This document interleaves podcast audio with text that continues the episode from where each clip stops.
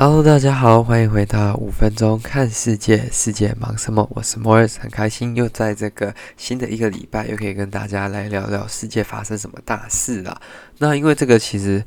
不是当天录的，所以有时候可能没有关注到当天的即时新闻。但是即时新闻，我相信大家有很多得到这些即时新闻的来源啦。那我们就给大家看一些比较不一样的新闻，就是你在可能台湾的主流媒体或者是亚洲的主流媒体。比较上比较难看到的这些，那大家都知道说，今年十二月不是今年十二月啊，每年的十二月二十五号就是一个很重要的节日，就是 Christmas 圣诞节。那 Christmas 虽然这是一个比较欧美国家缘起的一个节日，但是呢，其实在基本上这个地球每一个国家，比方说每一个国家，大多数的地区其实都会有一些相关的庆祝活动啊，不管是简单的 decoration，或者是比较复杂一点，就是可能会。大家 get together 就是像我们的过年一样，大家有 Christmas dinner，或者是说大家一起去某个地方玩，因为放假嘛，就是有一个比较长一点的假期这样子。那 Christmas 呢，有一些比较重要的人物嘛，就是在各个不管是国家还是过去的这些有的没的童话当中啊，会出现的，一定就是圣诞老人嘛、麋鹿嘛，然后圣诞袜、圣诞帽啊，然后还有什么雪人这种东西。那在秘鲁这个地方呢，因为他们也是会就是庆祝圣诞节的嘛，就是因为它虽然不是它算南美洲的国家，但是它还是有在 celebrate Christmas，因为那里人的宗教信仰这样子。好，但是这这不是重点，就是对很多地方都会 celebrate Christmas，重点是他们的秘鲁警方呢，在他们的首都利马呢这个地方呢，他们要去追捕一个毒贩，就是。算是贩毒集团毒贩的其中一个人，那他们已经观察他很久了，就是一个卖古柯碱的人，然后他们要收网，就是要收线了，就是想说，哦，好，这条线差不多到这里，他们要把他逮捕了，但是他们就想说，哎，好像找不到方法可以潜入这个人的家里，还是他的四周围啊，还是说他的就是亲朋好友啊，还是就是要想办法可以登门确认是这个人嘛？那他们就趁这个。Christmas season 就整这个季节嘛，就是很圣诞的风个，圣诞的氛围。那他们呢就打扮成一个圣诞老人，然后同时间虽然不止圣诞老人，他们还有一种小精灵，两个人一起跑进去那个，就是去敲门，然后去闹那个家。然后当他们确认是这个人之后呢，才去真的派出他们真正要。冲进去的那个警方，那他们就才破门而入，然后才去逮捕了这些毒枭了。因为可能他们也很害怕，说不一定这个线报或者是这个影片上面拍到的人是正确的啊。对，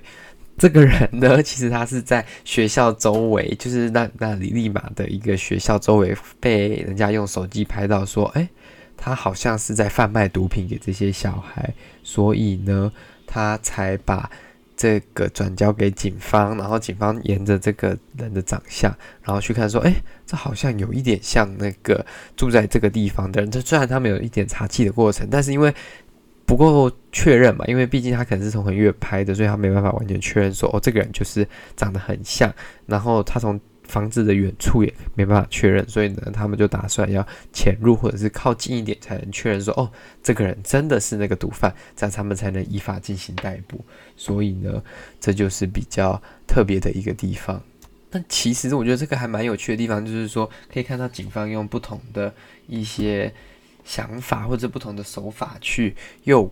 捕，或者是说去捕获这些。贩毒啊，还是犯罪的人士，那我相信，不管在世界各地各国警方，应该都会有一些蛮奇葩的做法啦。就是像台湾有一些，就是捕诈骗集团的时候，他们会诱拐车手，别诱拐啦，就是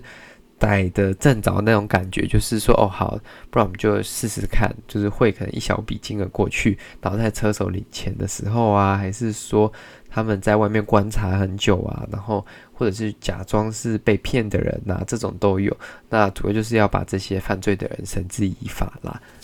好的，那第一则新闻是关于这个密毒的新闻。第二则我们就回到了关于美国的新闻。那相信大家都有看到，在本周呢，美国的选举人团正式在华盛顿 D.C. 就是 Washington D.C. 这个他们的首都投下了这个同意票。然后应该说他们不是投向同一票，他们投了各州选举人的票，那没有人跑票，所以呢，正常的道理来看，就是拜登当选了下一任的美国总统。那我们这里看起来，其实就是说，